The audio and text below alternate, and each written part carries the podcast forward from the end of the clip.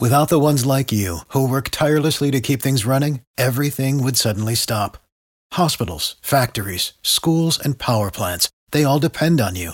No matter the weather, emergency, or time of day, you're the ones who get it done. At Grainger, we're here for you with professional grade industrial supplies. Count on real time product availability and fast delivery. Call clickgrainger.com or just stop by. Grainger for the ones who get it done. All right, back on KOVE and county10.com. We go to the phone and chat with uh, Wyoming author Craig Johnson. Craig, thanks so much for taking time out of your busy schedule. Appreciate it. Uh, how are you this morning? I am wonderful. I am wonderful. I'm just kind of like enjoying this, like, I don't know, what would you call this? Like at a, it wouldn't actually be like a, an Indian summer. Um, but it, it's like what, like mid 50s and 60s here, for like for about a week and uh, I'm finally getting all my firewood and hay all in where it's supposed to be like about a month ago. But uh, I was out on tour uh, for the better part of all of September and into October, and uh, so I, I think Wyoming is being gracious to me right now. So I'm pretty happy about things. yeah, it's it's been fantastic for November standards. Uh, I, I'm sure the, the tour life is fun, but uh, you're you're a rancher at heart, right? You're you're in Ucross and uh, you're living the ranch lifestyle. We are here in the, the crown jewel of the UCLA area. That would be Ucross, Clearmont, Leiter, and Arvada. And if you add all those towns together, you have about 230 people. So uh, we, we kind of live out in the middle of nowhere like that, which is you know kind of nice for me like that because that kind of solitude and uh, quiet and everything allows me to really focus you know on writing the Walt Longmire books and. Uh, you know what we're like you know what I guess on the I guess this was the nineteenth one uh, the Longmire defense like that and you know we've been on the New York Times bestsellers list, you know, for about 15 years running, and uh, with the television show, you know, still doing gangbusters on Netflix and uh, everything. It's uh, it's nice to still be in demand. I have to admit. Could you, uh, going back a couple decades ago, could you have imagined the success that Longmire would have had at this point? no, no, I would not have. Like that, I, I just, you know, I, I wanted to write something different. You know, from you know all the stuff that was out there. It seemed like in crime fiction there was a lot of noir stuff, you know, with uh, alcoholic detectives burying bodies in their backyards and that kind of stuff. And I just thought, you know what, the people I know in law enforcement are, you know, not particularly that way. Like, and so I thought, well, what if you wrote a series of books about the sheriff of the least populated county in the least populated state? That would be something, you know, a little bit different. And uh, yeah, it was it was kind of a an overnight success in the sense that it you know got picked up by a big agent in New York, a big publisher Viking Penguin, and um, you know, kind of off to the races. And then, you know, of course, Warner Brothers knocking on the door, wanting to make a, a television show and all of that. I, I, I don't think that you know I had any of that planned at all. Like that, um, you know, the only thing I was attempting to do was try and write good books that, uh, in many ways, kind of emulated, you know, like what I think you know we here in Wyoming kind of stand for. Um, you know, one of the things you know, people always ask me if I was to choose one word to describe Walt Longmire, I always say decent you know, he's a decent, good guy like that. Um, he's not perfect in any way like that, but he does a, a pretty wonderful job of, you know, being dogged like that and uh, intelligent and uh, and caring like that. And I think that all those things are some of the the elements, you know, of uh, of who we are, you know, here in Wyoming. I mean, I see an awful lot of like books and television shows like it, and I just say to myself, okay, first of all, there's no way that that would ever happen here in Wyoming. Like it, and second of all, like that it's not very true. It's not very honest, you know, to who it is I think that we are.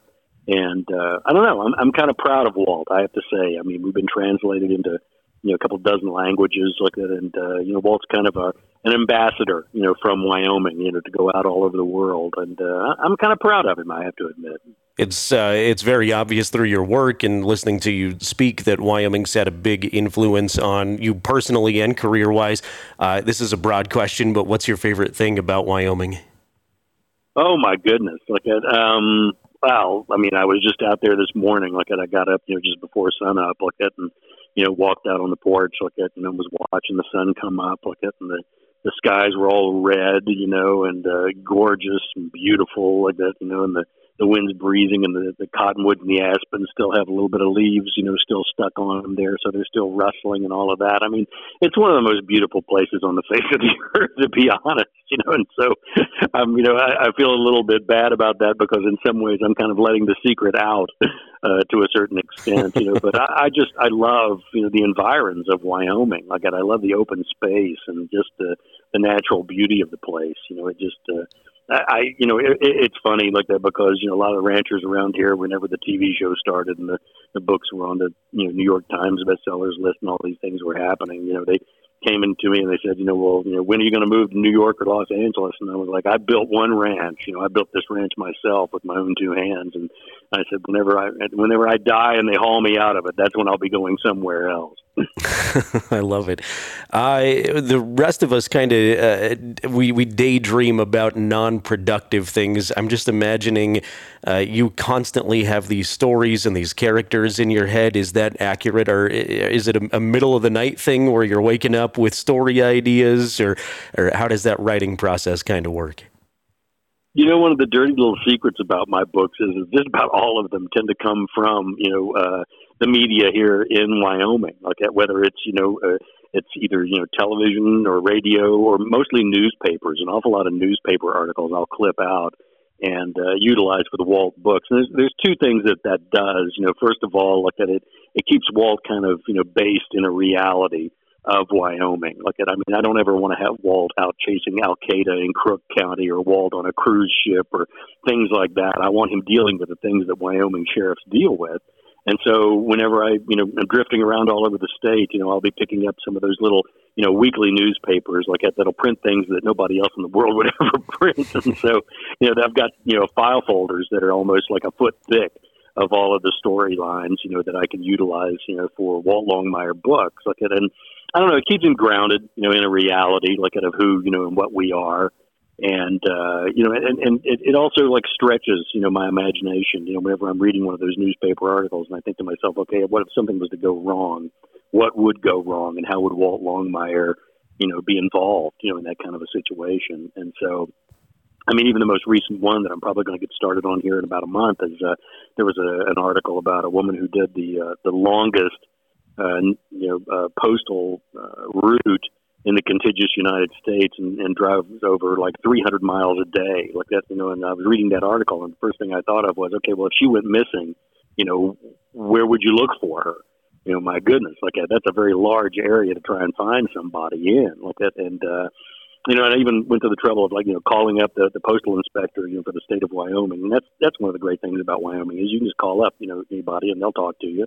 And uh, I, I asked him, like, and I said, you know, well, how could this be a situation like? And he goes, well, it's a, a federal offense. Like. And I said, a missing postal worker is a federal offense. And he goes, no, no, the mail is. Like he says, once that's get put in a box, that becomes your federal property. Like. And he says, that would be a federal offense. And he said, I can get any any investigator I want. Look at him. he said, you know, I would get Walt Longmire. that sounded pretty good.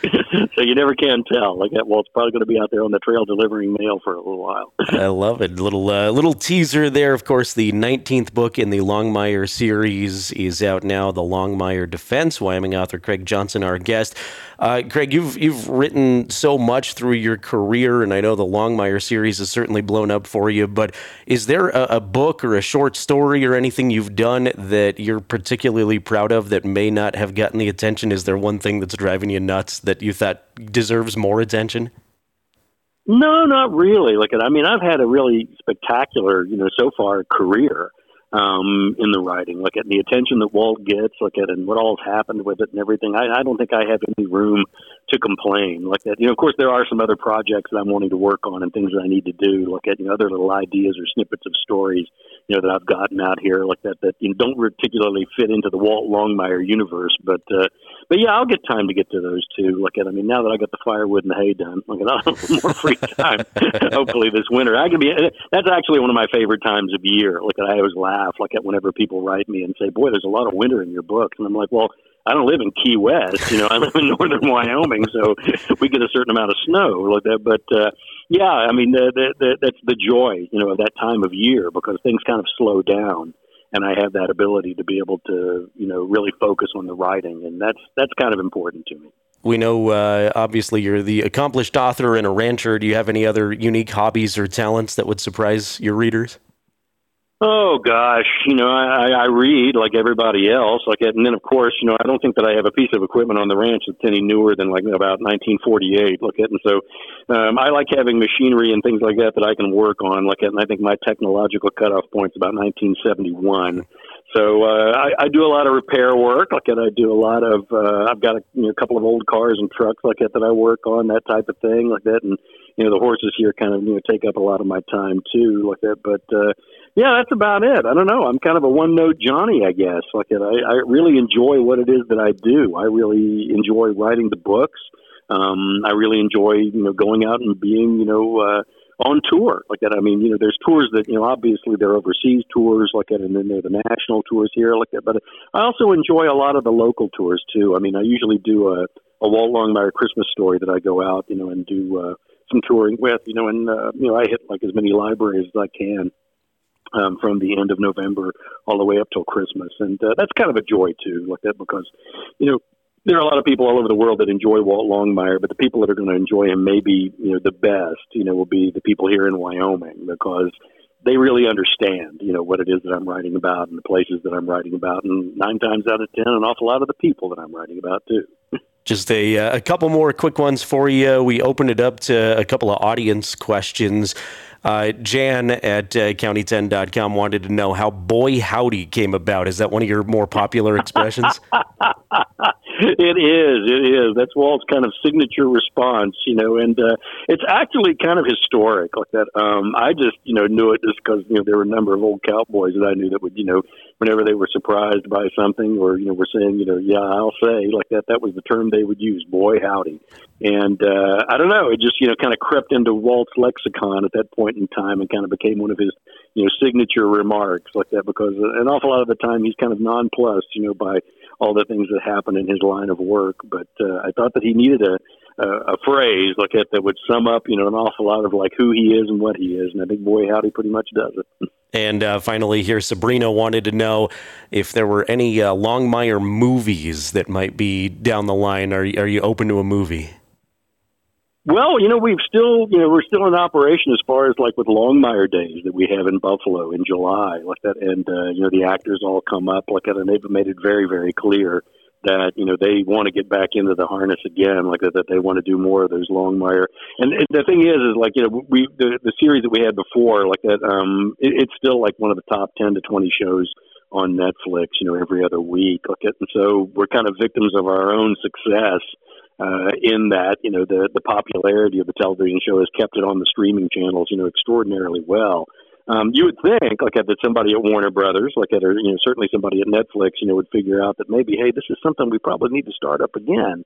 Um, the difficulty being that an awful lot of the actors are involved with an awful lot of other projects.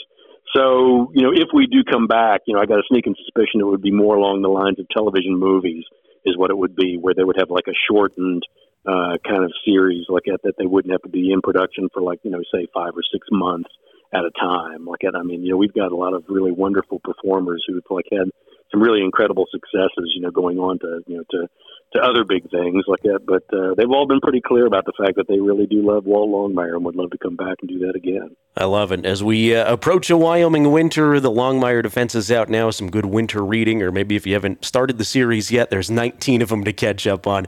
All right, uh, Craig, really appreciate your time. I'll let you go. I know you've got uh, a busy schedule, lots of lots of co- coffee and ranch life this morning, so uh, I'll let you let you get out of here. But really appreciate you taking a few moments. Oh, thank you. My pleasure. Good to be here. For the ones who work hard to ensure their crew can always go the extra mile, and the ones who get in early so everyone can go home on time, there's Grainger, offering professional grade supplies backed by product experts so you can quickly and easily find what you need. Plus, you can count on access to a committed team ready to go the extra mile for you. Call, clickgrainger.com, or just stop by. Grainger, for the ones who get it done.